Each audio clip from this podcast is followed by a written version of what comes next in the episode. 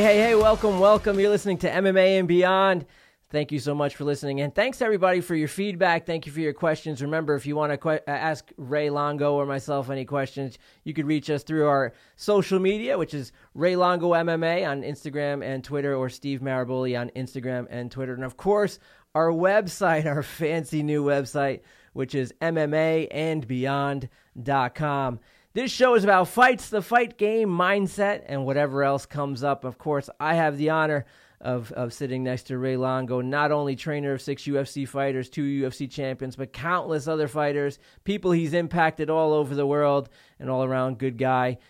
Ray, what's up, brother? Hey, man, looking forward to this podcast. You must be exhausted, sir. I know that uh, Ring of Combat was last night. I was there. Congrats to all the, the team members that did so well. It, it was a it was a good one. Yeah, it was a great night for the team. Uh, we went four and zero with the MMA fighters, and uh, it's it's really great to see the amateur guys get out there and get their uh, their accolades and get a win. And you know, it's a little different. You know, some guys are doing it just to get it off the bucket list. Some guys have UFC uh, or big show aspirations, but they have to start somewhere. Most of these uh, sanctioning commissions want like at least five or six amateur fights before they can even turn pro, which I think is great.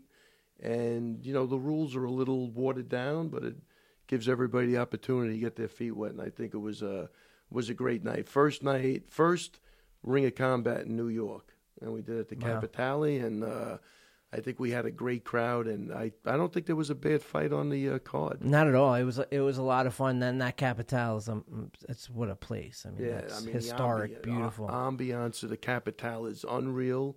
I think it's over hundred years old, and uh, you know, I think you got to really research the history of that. But I think that's where Little Italy came from because they had all those Italian immigrants coming in, Yeah. and they set up shop, and that's one of the things they built. And if you look at the architecture, fantastic. you you feel like you could shoot a movie in there. Yeah, and Uh, I'm y- sure they uh, have. yeah, and I'm It- sure they have. and and talk. Uh, let's talk about amateur fighting. You're still in a cage. You're still fighting, and it's still you still need that technique, that heart. Saw a lot of heart, Ray. I saw a Oh, lot of heart yesterday. Yeah, I mean, I think we got a glimpse of a lot of different attributes. Uh, heart being one of them. Uh, you know, composure being another. Who was going to get rattled? Who was going to, you know, guys hit adversity. They had to come back, and I think that's the beauty of starting in those smaller shows is that for me, you get to see who you you could profile who's going to go far and who's not going to go far. Good dude, good gym dude. Uh, really nice gym guy, Sylvester. Unbelievable. He fought yesterday. After that first round, Yeah. wow, buddy, Yeah, he, he- turned around, and that's mindset. We talked about mindset the first show. Yeah. Mindset, his whatever was pushing him, magic. It was it was magical. His the way that he turned that. around. I got to tell you, man, and I was, I happen to really like this kid. He's a great kid. He's from Poland, uh, hardworking guy, super, super nice, very personable. And I was literally really worried about him before that fight because in the fight game, it's really a lot of things happen unexpectedly, and they changed his opponent the last week. You know, he was a foreigner. I think he was Armenian. You never know how many fights they had back in their home country. The guy listed as one fight, but as No you way. could see, that No guy, way. that guy had one fight. Uh, he was I wanna- way too confident. I want to know his trainer Way because too they did a great job with him.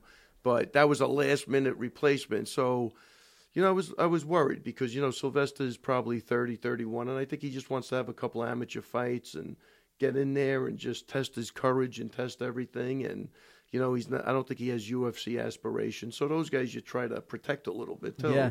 You want him to get the all the all the benefits of fighting and you know without you know going to war. But he went to war last night. Man, did he have to dig down deep after that second round? And did he it, showed man. me something, man, because his sparring in the gym didn't look as good as his fighting. And there's, so there's two type of guys. Sometimes it's the opposite, right. huh? So there's two type of guys. There's the guys that's the world beater in the gym, and then they do nothing in the fight. and then there's the guys that go a little lighter in the gym, but they bring it to the fight, and that's always what I think you prefer. I mean, what you prefer is go hard in the gym, go hard in the fight. But if I had to pick the other two, give me a guy who shows up to fight every time, no matter what he's doing in the gym, and that's that's him because I think he struggles with you know this is my friend, and you know, Right. I don't want to hit, you know, and I don't want to hit the guy, you know, that type of thing. Let me finish that, but um, I, it was just great to see. So he I- he brought it, man, and then his jujitsu game, I believe, really was the difference, and it really saved him, which was great to see. It's uh, it, are there are there guys like that? I don't even know if you think this way, but are, are there guys like that that you watch that kind of heart and you watch that kind of determination and say, "Oh, why couldn't I have had this guy ten years ago?" Oh, exactly. Yeah. I mean, you know, that's a, that's a good. And there are guys like that that you know, like I think he started a little late, but um, you know, like again, these are.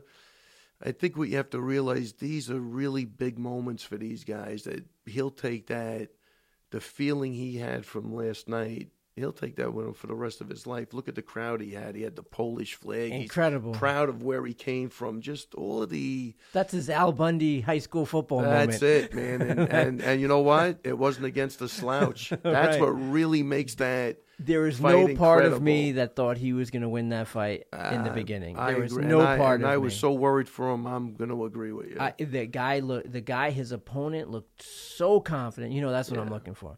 That guy looked so confident, so strong. He was not concerned in the least for for uh, about Sylvester. And for me, I'm I'm surprised to hear you say they said he had one fight. Yeah. I call bullshit. Yeah. That guy was way too confident. He it seemed like he had been there many many times. and that, and that's why you need a database, and these athletic commissions are really starting to do that, where they do track these guys, and you have to log those fights in, and that's important. Look, years ago with the Golden Glove, Steve, I had a lot of guys, you know, semifinals, finals. I had a couple of guys win the gloves. Uh, back in the day, before the internet and all that, you got to remember now you can get on the internet Right. and you could really check anything out. Back Sure. then, if you were in the gloves and you were fighting a kid from Mexico in the novice division, which means under ten fights, good Right. luck. There was Right. no way these guys were coming in there. Right. They were like Chev- we I was gonna say we have a new guy, Julio Cesar Chavez. uh, exactly. Like, Al- exactly. And that's really a problem because, you know, novice and, you know, the open division is set up for a reason. You don't want to make it fair. So under 10 fights, you know, at least you're in the same ballpark. Over 10 fights, you're in an open category, and then you could have 100 fights.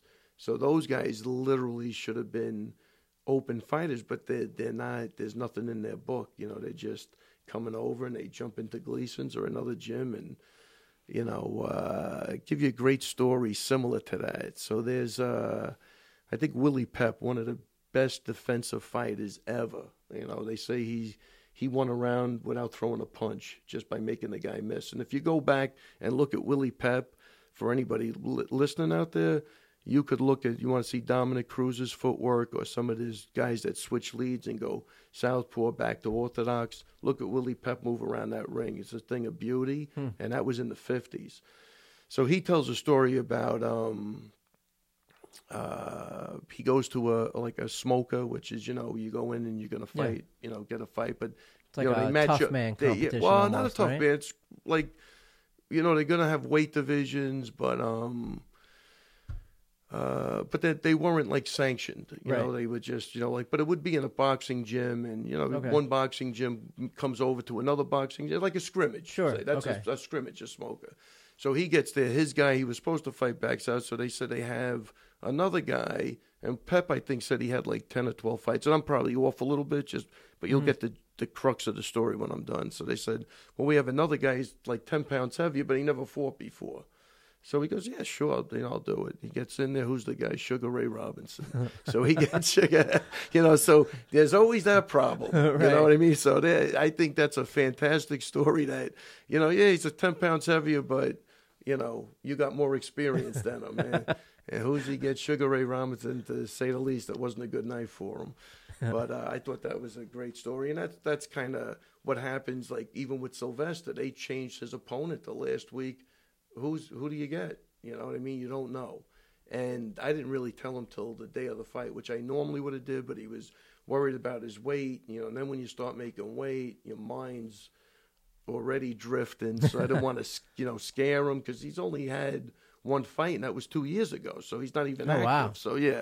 it was a great night. Just I don't know. I Good I, stuff. Bazooka, Bazooka did his thing, and and and that was uh, that was quick. Uh, Bazooka, look, man, you could see when he jumped in the ring, he wants to He- be he there. wants no, to he fight. wants to be there. Yeah, he you can see to- if you're going he by body language. Exactly. And, and then he's the same at the gym. Uh, yeah. Also, side note, great guy. Uh, uh, someone who who left a great impression on me was Lauren. Lauren's fight. Um, he, she she puts in that time. She worries about it. She. Uh, it was great to see her. Uh, and again, folks, I bore you with the the body language and stuff, but it was great to see her walk in. And this is this is a packed crowd. right. And uh, and and she, first thing she did is close her eyes, take a breath. She was centering herself. She had Yeah. clearly, clearly gotten some really good advice, Lauren. Whoever you got that advice from, fantastic. Nice. She closed her eyes. She took some deep breath, and uh, and when she opened her eyes, she was focused and devastating, and, And and it was you, great. and she came off a a loss from her last fight, so she bounced back really nice. I thought she fought a smart fight, She was smart. She was focused. She kept her head in there. and she listened. And she, did listen. she was coachable. Yeah, she was coachable that night, without a doubt. She was. I I, I I'm going to say I was the guy that gave her the advice, but uh, not, not to toot my own horn, but but I just really want to just calm down. What- Do not go berserk. You know what I mean? Because she has a tendency to just get rattled and start. Just calm down. Think of the people you've been sparring. They're probably way better than this girl, and just make it more like a sparring session. You got to block everything else out. And I thought she, I wasn't. She really did a great job. Really, really. Yeah, I was incredibly impressed, and that's why I brought it up. I, I, I I messaged her as well, and, and it's I was really impressed because I, I see I see her in the gym. I, Yeah. I, I roll with her in jujitsu. It's it's a it's a I was really impressed, Yeah, and there was a, there was a, there was a was a- difference. Yes. There was a difference in the focus and a difference in the mindset that she took in there, and uh, and her opponent paid the price. And, uh, but against the game girl too. her So, opponent like, her again, opponent you wanted know, to fight. again. It, yeah, It could have easily been a really, really tough fight, a, a, a much tougher fight had had the best Lauren not showed up, and, without and a she sh- doubt. and she showed up, and Without a and, doubt. and cheers to her. And I'll tell you what. The other thing is, you know, like uh, boxing, you get a little more time to be able to groom your fighters. MMA really, you're not afforded that luxury. So, like, even as in the boxing, you know, if you you're fighting a guy who's 16 and seven, that's like that guy's probably not that good in boxing. That's the way Right. it used to be. You could groom a guy, work him up to like Sure. 22 and 0. You know, Sure. We've seen that a lot.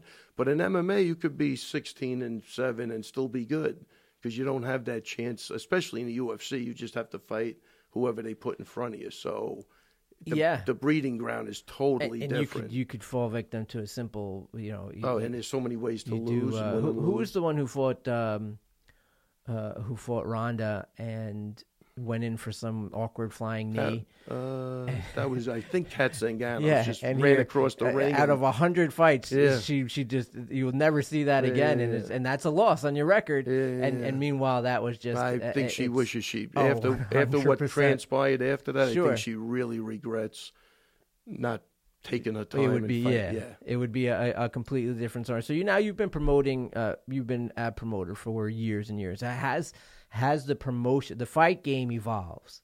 Has the promotion game evolved as well? Uh, you know, I think you know, you know, my partner Lou Neglia. I think he's one of the best matchmakers around. He really puts a lot of work in. He wants to see everybody fight, no matter what. And he, I'm there when he's on the phone and he's calling, calling. He'll stay up all hours of the night to make a fight happen because I think he was a fighter, and I think he knows that people just want to fight. And when a fight gets canceled, it's pretty devastating. You put all that work in, no matter what show it is. But you know, Energy, one of the time, things, and money. yeah, one of the things I think we came to the agreement on a bunch of years ago is that our niche is going to be building like a, a proving ground for the biggest show. Like we never want to be the biggest show.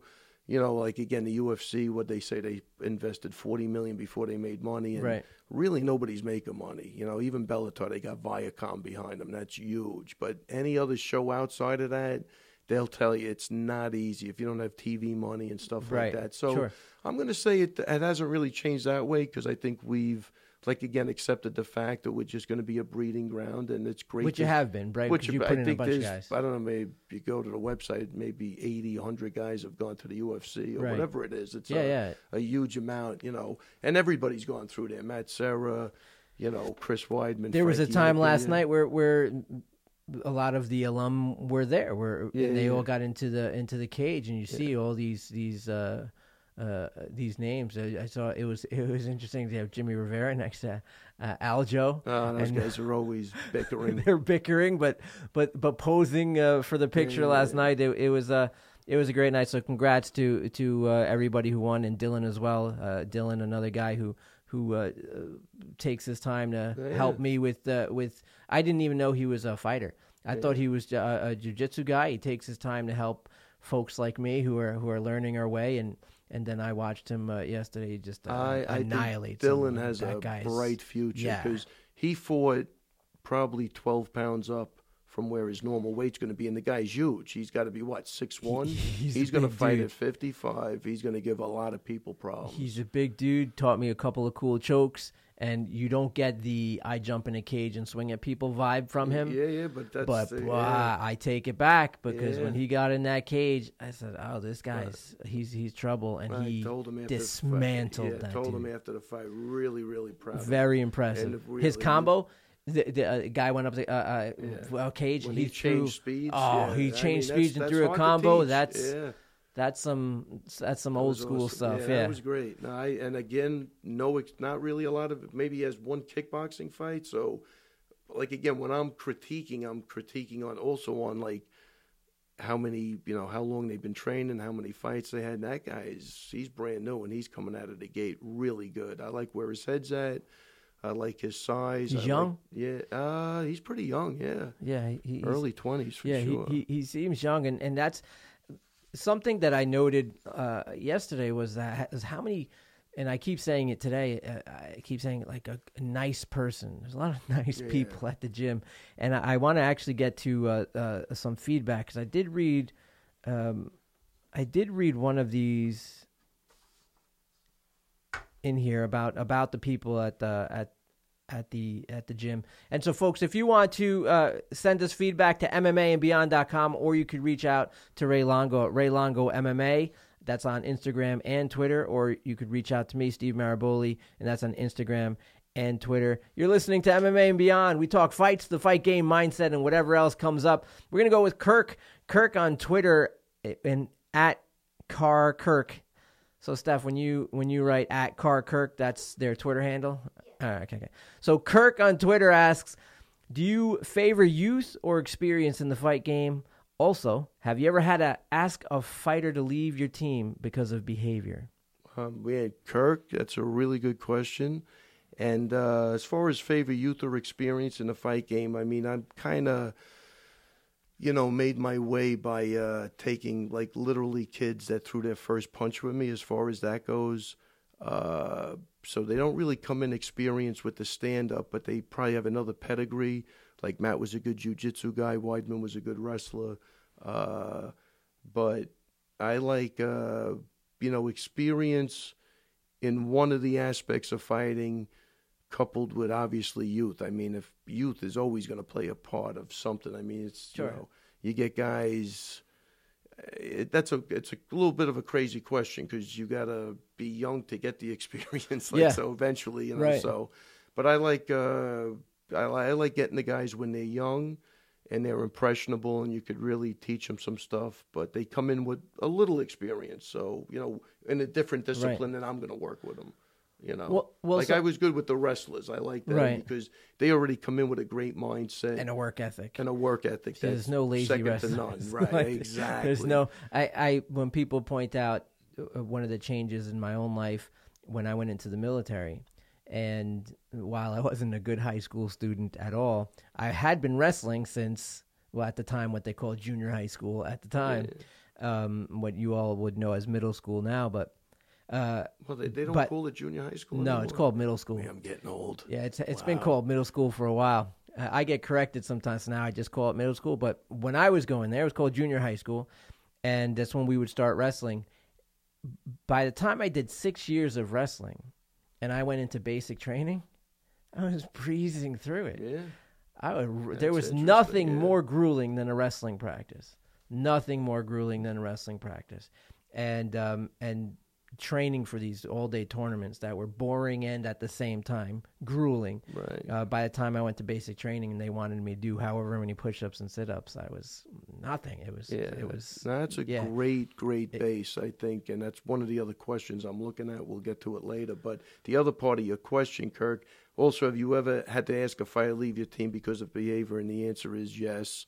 It's it's rare, but I won't name the fighter, but he was uh, he was a UFC fighter, and uh, it doesn't matter. You know, he he kind of you know became like a virus, and you got to cut that out right away because you know we have kind of like a family structure, and once that starts to deteriorate, just like in any family, I don't care.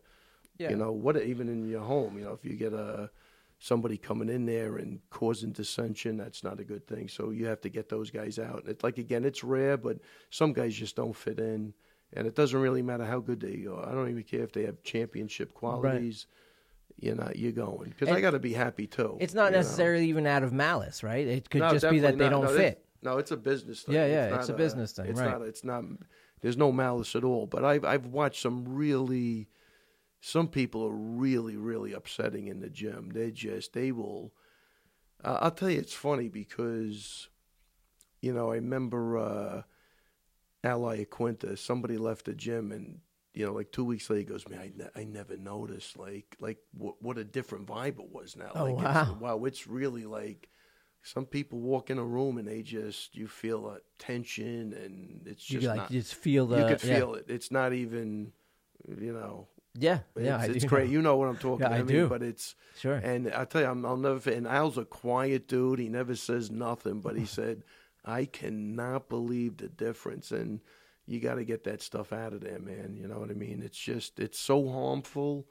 Uh, and everybody's got to be happy, man. It's a long, grueling process. So uh, it's it's not easy to keep everybody happy, but yeah. So I have had to do that actually a couple of times as I'm even answering the question in my head. you start to think of Both pretty high profile guys so too. so with with evolution of of the fight game in the sense of of social media and and, and people being a little more prominent um do you do you consider do you and the team consider how people behave on social media or behave in their regular life is that not something that you get involved in you pretty much just check Yeah. the gym vibe more than anything more, else More than anything, because I'm not there. I'm not there. I'm not no anybody's parent, and Right. you know, I don't want to judge people like that. But I'm gonna say if it if it was really really wacky, um, you have to jump in just as a friend and say, look, you know, maybe you want to take a different approach, or I think one of Matt's guys one time started a GoFundMe page because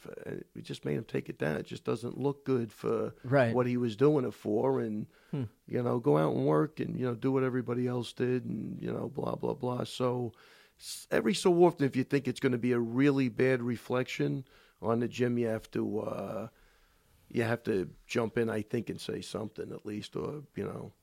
Whatever. I mean, it, it's funny because now we have guys. Even Al, sometimes he gets on Twitter and he's uh, hilarious He's, uh, you know, that's how he built his following. So, like a lot of It's times, I don't agree with a lot of this stuff, but it's a necessary evil. I think. and, and it's hard to uh, sometimes people ask is like hey is that guy it's it's hard to read anything that al ever writes with malice yeah. because he might be one of the nicest people yeah. you'll ever meet Well, I think that's the beautiful thing with him. Yeah. You meet him, he's he's very quiet. it's never out of malice it's Yeah, never uh like he's he makes observations and and he picked up a lot of fans from it and i'll tell you from, fr there's no way what he did was easy there's no way him taking a stand was easy there's no way that it didn't make him stress out financially. There's no way. Uh, he can play he could play the the the duck floating on the pond if he'd like but there's no way there weren't some some sleepless nights and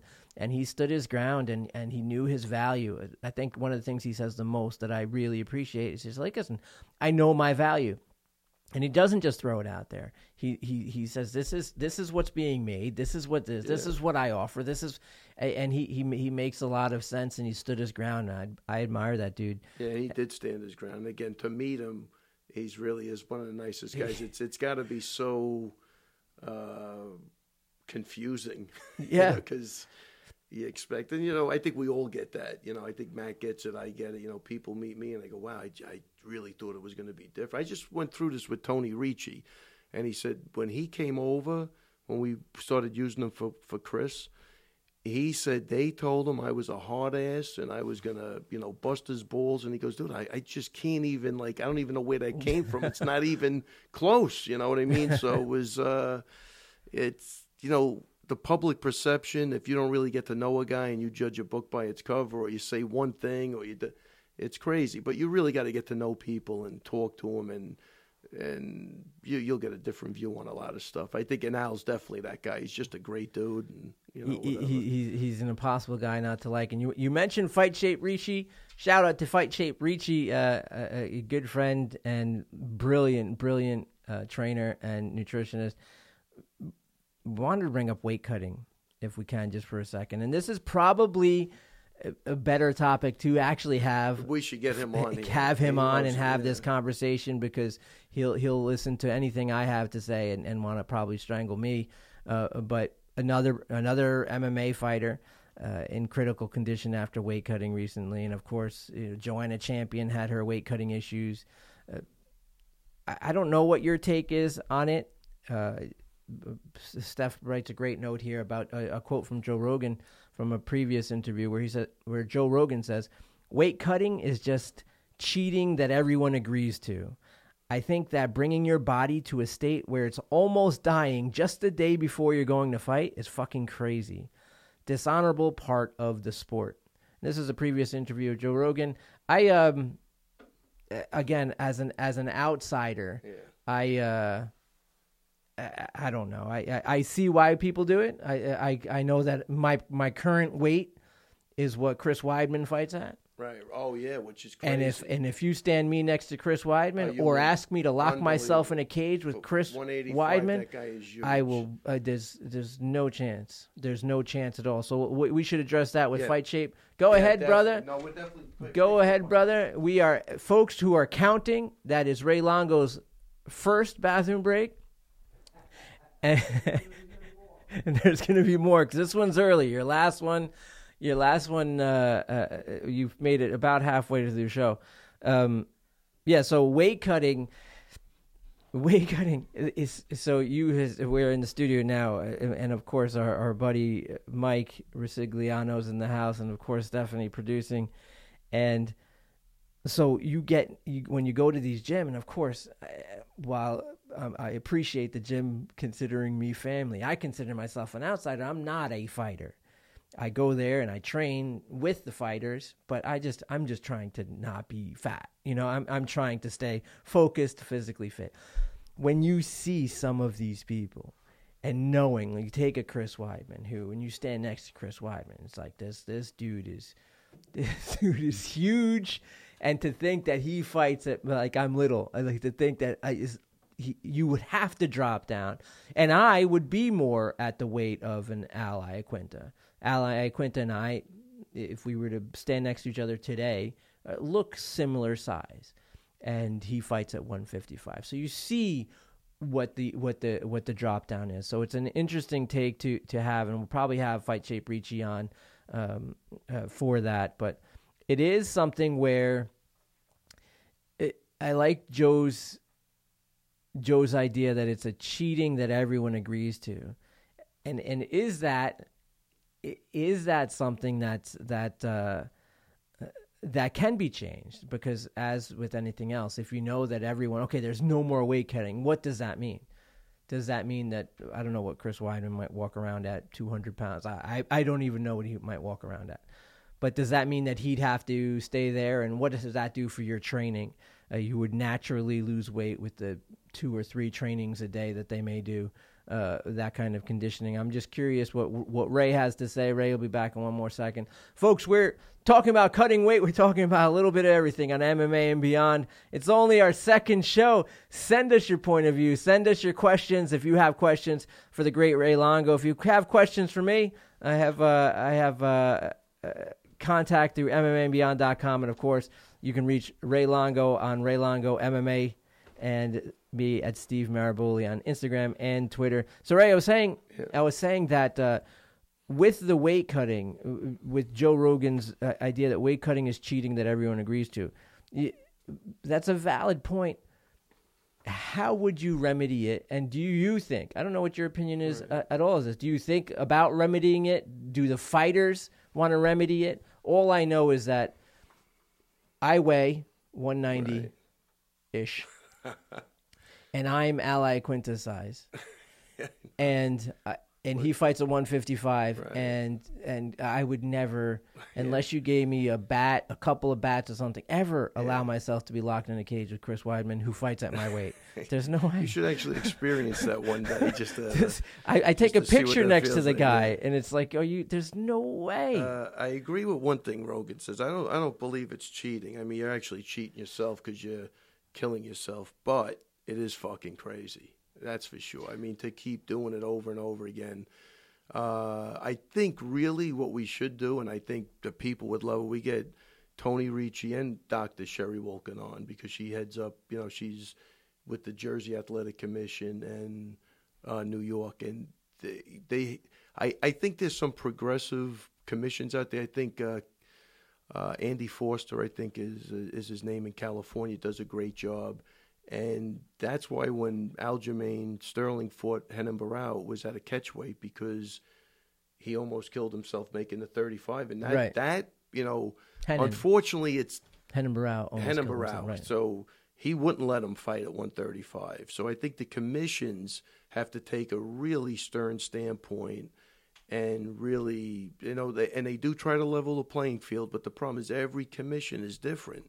So I think I would like to see like a national commission and then disperse the rules to everybody instead of like state by state because it's it's even getting confusing with the rules. But I think getting back to I think at least Andy Foster, he did take a stand and he's he's seems like the guy that's always trying different things out for the benefit of uh, making it safer. I guess, but I say we do a show with those two because you know there's DEXA scanning and there's a couple of things. I think they used to even do it with wrestling. They tell you this is the lowest you could go based on your body fat percentage and stuff How like that. How hydrated you are. something, right. Exactly, and then Tony and and Dr. Sherry could get into that. They're, they're really, really good at that, and I don't think there's any question they can't answer on that topic. No, and that's great. And I, and I would I would love to have them on. Uh, uh, love them both. They're they're at the top of, of their field, and it and it actually adds uh, Abigail on Twitter, and that's fallen for ya asks.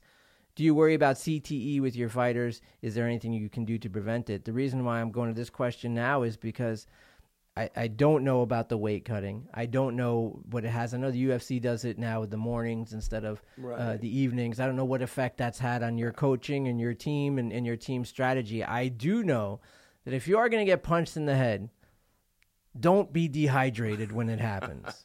you want to talk about CTE? Don't be dehydrated when you get punched in the head. And uh, and it seems it seems like uh, like dehydrating yourself uh, 24 hours before uh, a professional uh, cage fighter uh, punches you is a really really bad idea. Uh, yeah. Look, I don't care who you are, how old you are. Getting hit in the head is just not good. So that's the first thing. I mean, there's just it's just not good. I don't care if you get in a car accident, Right. your head ricochets off the the windshield. That's not good. You know what I mean? But the only thing you could do because you don't want to really determine that is really just as long as everybody understands the the risk factors and what's involved they're going to make the decision you know what i mean i don't think it's good to bungee jump off of you know Right. the cliffs of dover or wherever you are you know what i mean but as long as they know that these are the consequences these are and then what are you going to do? So i think the education is critical. You have to everybody should understand it and then they make the decision you know because this question got posed the other day and it really is a great question. Would you let your kid play football today? After all of the studies that are coming out i mean i have to tell you i'm almost saying that it's irresponsible. I mean but people are still doing it and they know the consequences and you look at like again all the data that's been coming up and they you know they they hid that data for years man the NFL they kind of touched on it in the movie concussion but uh you know, man, when it comes down to making money, you just really you gotta you better hope you have some really high morality and grounded people because that's going to take precedent over everything, and it kind of stinks. So, to answer the question, Abigail, do you worry about CTE? hundred percent worry about it. And some of the things that we do now is that we do we do do some brain testing. You know, Dr. Sherry does that, so we get a baseline of hmm. where you are, and then she'll test you after a fight or whatever, and you know, we're trying that way. And and years ago, if you got knocked knocked down or knocked out in sparring, there was a good chance you were going back in the next day. And then we definitely won't do that. You're taking a break.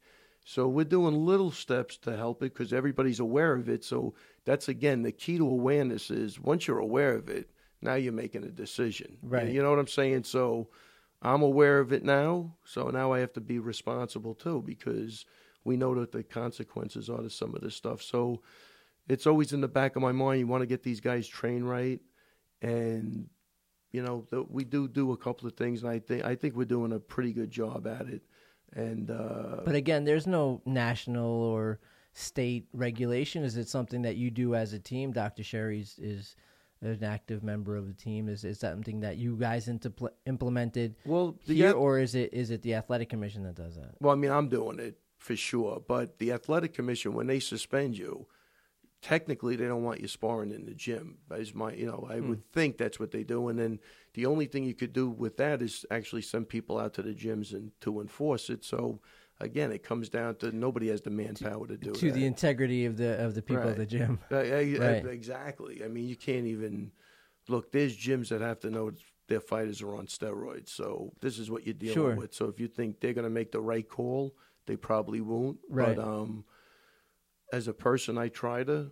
Obviously, I'm not perfect. You know, never would say that, but I, I am conscious of it, and we do try to do the right thing. So that's a really good question, and, and we're trying to do everything we can to prevent ha, it. Has that when I used to follow boxing, and you would hear about so many of the gym wars, and oh, they, they yeah. would talk about boxers and say you should see this guy in the gym or how many wars he's been in, or they'd say a a record like a Julio Cesar Chavez, who would have well over hundred pro fights. Think about and they'd that. say, imagine all the gym wars he's also been in. And, and no question about do, it. Does it. Has that faded away? Uh, do you really see any MMA uh, gym wars?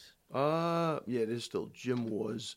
I think, uh, like again, the difference is I do believe you need a couple of those wars because you want to get the guys prepared, and I'd rather see them fight harder in the gym to make the fight in the ring, the octagon easier. The difference is with those old timers, those gym wars were every day. I seen it. I've seen it even growing up. I I had there was one kid in the neighborhood who was an amateur. He never even made it to the pros. That I never seen an amateur punchy.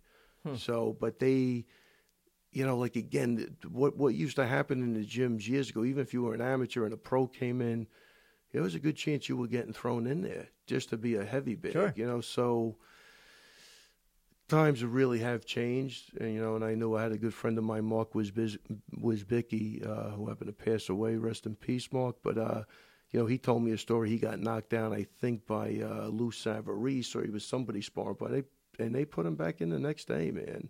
And this is, you know, again, he won the gloves in like '86, so we're talking about the '80s. But things are different now. I do believe that. But back in that day, the gym wars were every day.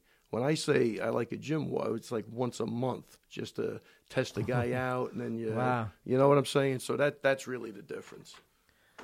Folks, you're listening to MMA and Beyond. It's Steve Maraboli and Ray Longo. Make sure you check out MMAandBeyond.com. I want to talk about about a little bit of a of a current event. Uh, we haven't really covered too many of the fights. There's UFC fights uh, happening right now. Uh, Machida versus Anders, and and and so I, I didn't want to uh, cover that too much because I know there's so many shows that do that. Right, exactly. um, but I did want to talk about Anderson Silva for a moment. So sure. Anderson Silva, of course, he was for so long considered pound for pound best. He was a champion for seven years until uh, good old Chris Weidman uh, uh, stepped in there.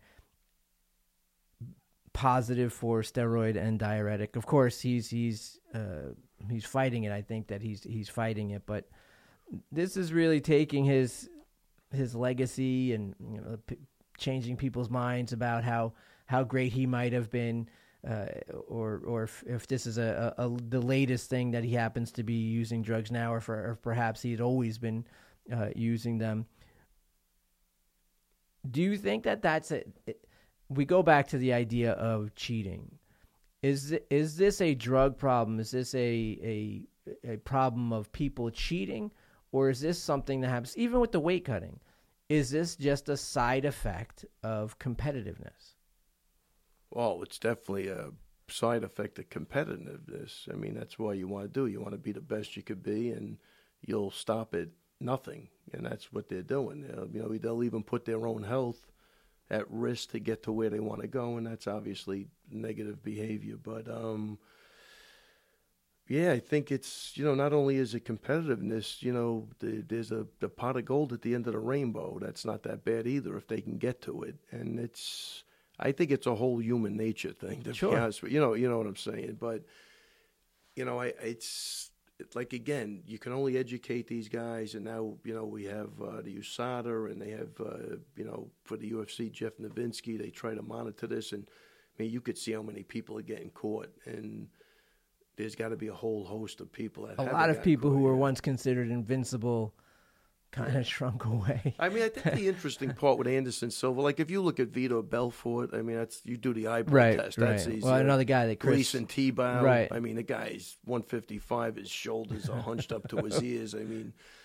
I don't even care if you get caught or you don't get caught. That's an easy thing. But Anderson Silva, to me, was always a normal looking dude, man. Yeah. Now I heard before Chris's fight, somebody told me he's doing EPO, but um, who's the cyclist? Armstrong. Armstrong, you know, was doing for for endurance, you know, to mess with your red blood cell count. I guess that's what it does.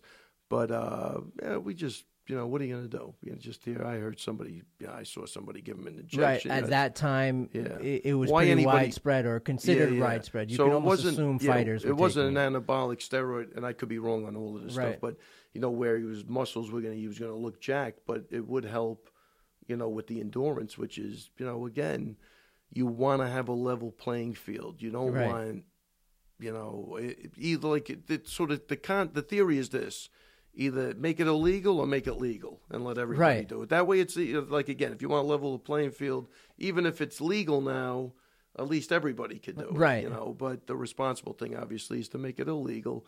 And guys just, you know, I like again, I just, I think if you're a cheater, you're a cheater like that, and they just can't.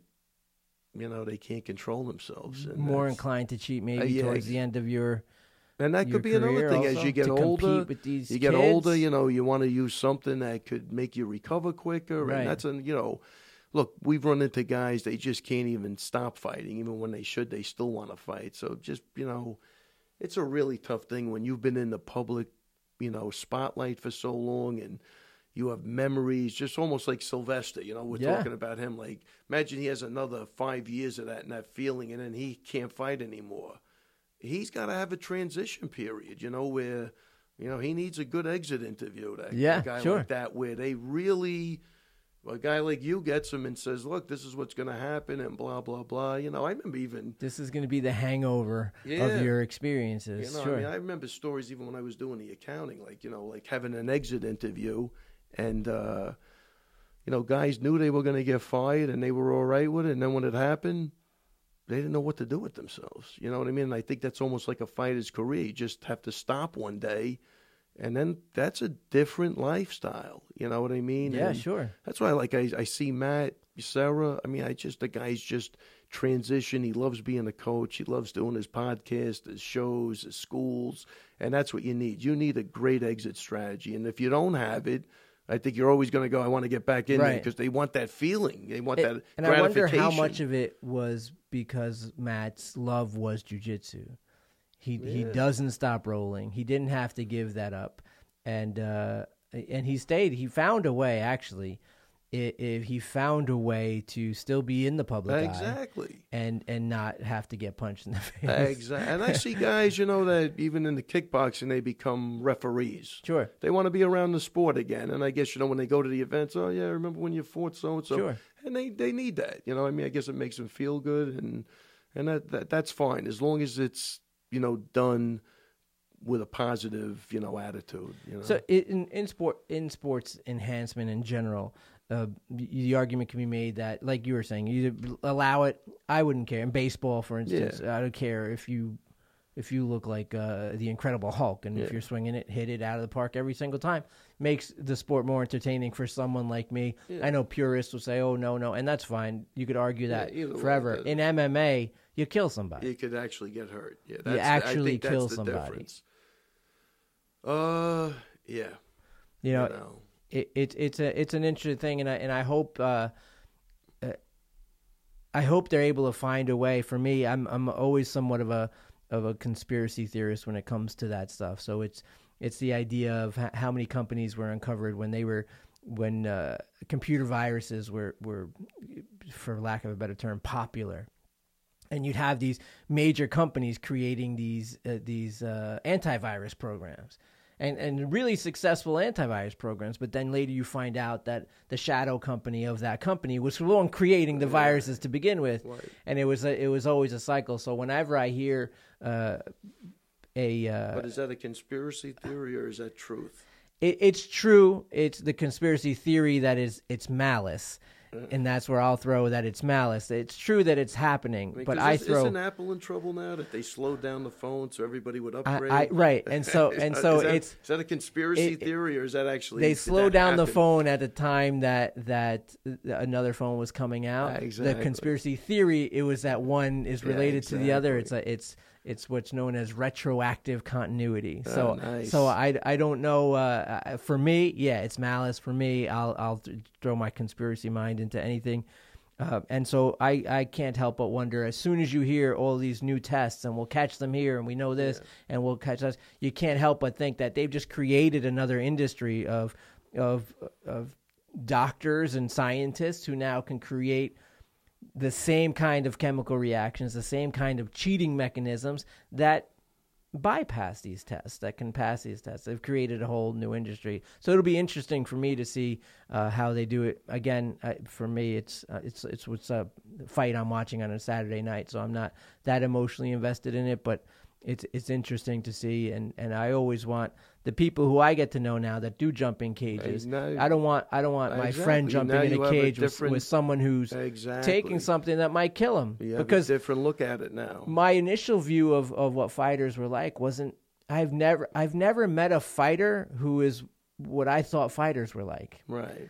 It's they're just people who fight. Right. It's it's people who they, they go to work. They're they they have their kids. Some of them have you know jobs. I can't believe how many fighters have jobs. Yeah. And it, and it's it, was Well, one day I'll introduce you to a couple of fighters that That- are that are our fighters. that- yeah, right. That are going to fit the profile I think you're looking for. I think the difference with MMA too, and especially guys that come from a wrestling background, is they're all college educated. Right. So it's a little different. You know what I mean? So, you know, look when when I was a kid, if you had the money, you took martial arts. If you didn't have the money, you went down to the PBC and boxed. Right. You know, that was your martial art. So, you know, uh, you know, with the MMA, I think with the a lot of wrestling, these guys are all college educated for the most part, a lot of them, and I think that's the difference.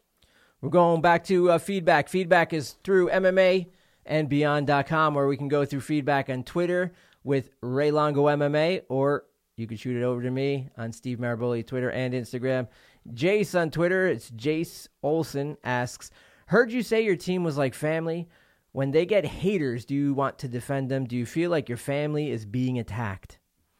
Uh, another really good question. I mean, all of these questions are great, man. Jace, uh, the team is like family, and as much as uh, I want to, uh, I want to engage. I think sometimes the best thing to do is just not engage and not give them any platform at all. But do you feel it? Yeah. No, I think you know, emotionally, you know, it's it's hurtful, but. uh you know, we have our Luca Brasi in the gym, Jenny Nadell. I mean, if you say something bad about this team, she has no problem getting on there and just attacking you. But it probably wouldn't be me, but there are other people in the gym that There's uh, balance. Yeah, there's balance. There's uh, it it happens, and uh, there's always somebody that's going to defend the people in the gym. And there's also, Jace, thanks for your question. There's Yeah. also like that when you get to a higher profile and and you um, when you're at the the mindset where you're able to jump into a, a cage and fight another human, you kind of have learned to deal with emotionally the haters. Uh, a lot of times, the, the the stuff that haters are doing, it's the defense you want to give it is is really more just to straighten out the story. So you might hear uh, some sort of hater, some sort of m- vicious thing, which is mostly Twitter, uh, them just frame somebody in a way that is, isn't true. They they might say, "Oh, you guys are, you know, you're." You're scared. You hear you're scared a lot. Oh, you're scared yeah. to fight this guy. There's nobody scared to fight that guy. There's nobody. And so, so a lot of times, Jace, it's you learn to deal with the hate only because you realize that it's not it's not a uh, it's not based in any sort of reality. It's yeah. not truth. And Jace, believe me, when you're in the public eye, there's a lot of there's you're so not much, escaping man. the hatred. So you get you actually the longer you're, you're in there, you just get used to it. I know there's people that go to me like, "How do you? How does that not bother you?" I'm like, I really don't even know the person. Like, why would I even? Care what the heck they're saying. That's what I'm saying. Richard it's, Branson, who who he's a he's a he's a billionaire entrepreneur who started Virgin. He's he's got so many uh, organizations that are humanitarians. Uh, uh, I've had the opportunity to participate with as well. I saw him post something on Twitter the other day, and 90% of the, and it was like, hey, we took a plane over to XYZ country and helped them build this shelter that's going to be whatever. 90% of the comments were negative. Well, why don't you go here? Why don't you do this? Because you why don't you pay this? And it's it's incredible, and, and it reminds me, Jace. If I could bore you with a quick story, uh, one of the programs we did years ago was at, at a prison uh, jail here called Rikers Island. It was a jail in New York City, and I went in for a talk once, and we ended up actually starting a whole school there. But when I when I went into for the talk, it was my first time in, in, in there, and we were walking by, and, and it's almost like a movie where the, the it wasn't individual cells like it would be in a movie, but it was more group cells. And as I was walking by with the warden and the people I was with, they were yelling the most horrific stuff at me, yelling and screaming, and I, and I, I first took it personally, and then thought, they don't know me. Right. If they knew what I was here to do, they'd be saying thank you. Yeah. They don't know me, but they hate me. This is a visceral hate that they had for me. And it wasn't that. It's that seeing me seeing what I represented, they hated how it made them feel. You could say they, they hated that I was strolling through in the clothes that I want to wear with my hair comb, looking the way I want to look, talking how I want to look, smiling, not looking tired, not looking like I'm going to be told what to eat, when to go to sleep.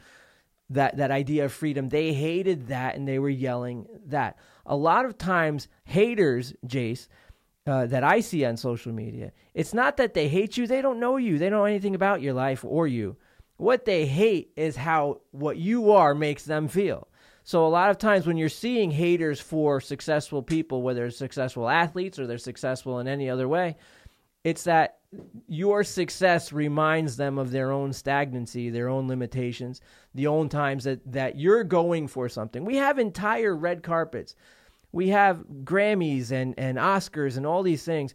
There are entire shows, Jace, based on people sitting at home watching the people who actually chase their goals and dreams walk on a carpet and then shit on them for what they're wearing. That's hate.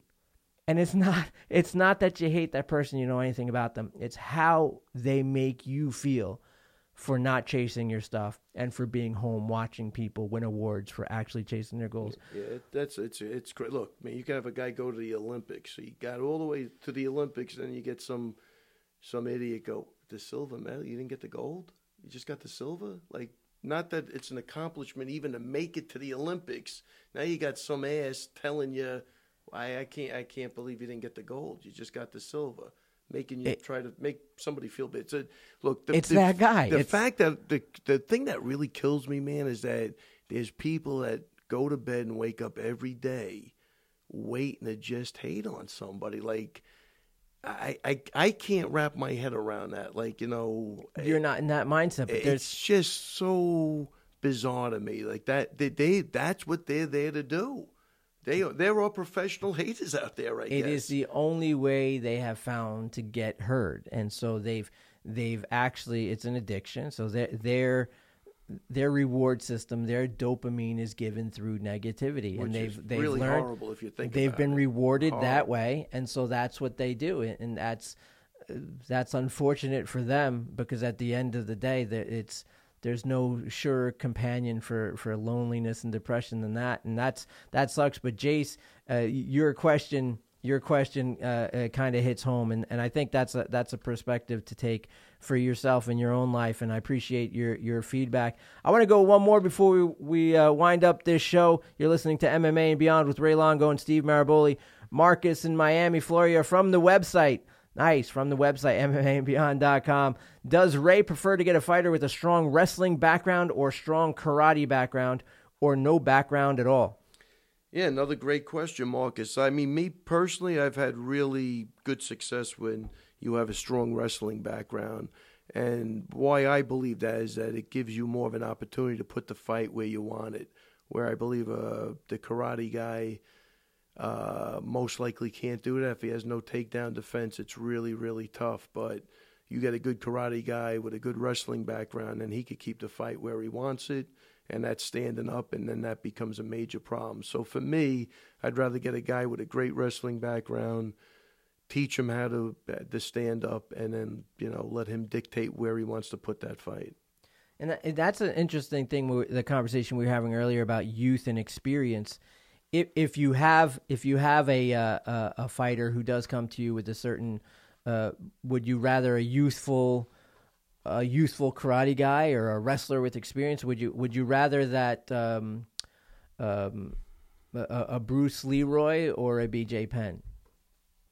Uh, yeah, I'm going with uh, I- You know what I mean? Like yeah, that's yeah. a But like, and you say when a guy comes to you, how old is he? I don't know. You know, that's the, that's the thing. If you have a kid 14 who's a great karate guy, you could still put four or five good years of wrestling if you can get him to work. That's a different story. That's what I'm saying. It depends. That's why I was with the other question, youth or experience. right. You know, it, that's almost like what came first, the chicken or the egg. Is you know? that why you don't often at, at the gym you don't get people who tend to gym to gym hop? You you don't tend to get uh, uh, a five years ago BJ Penn.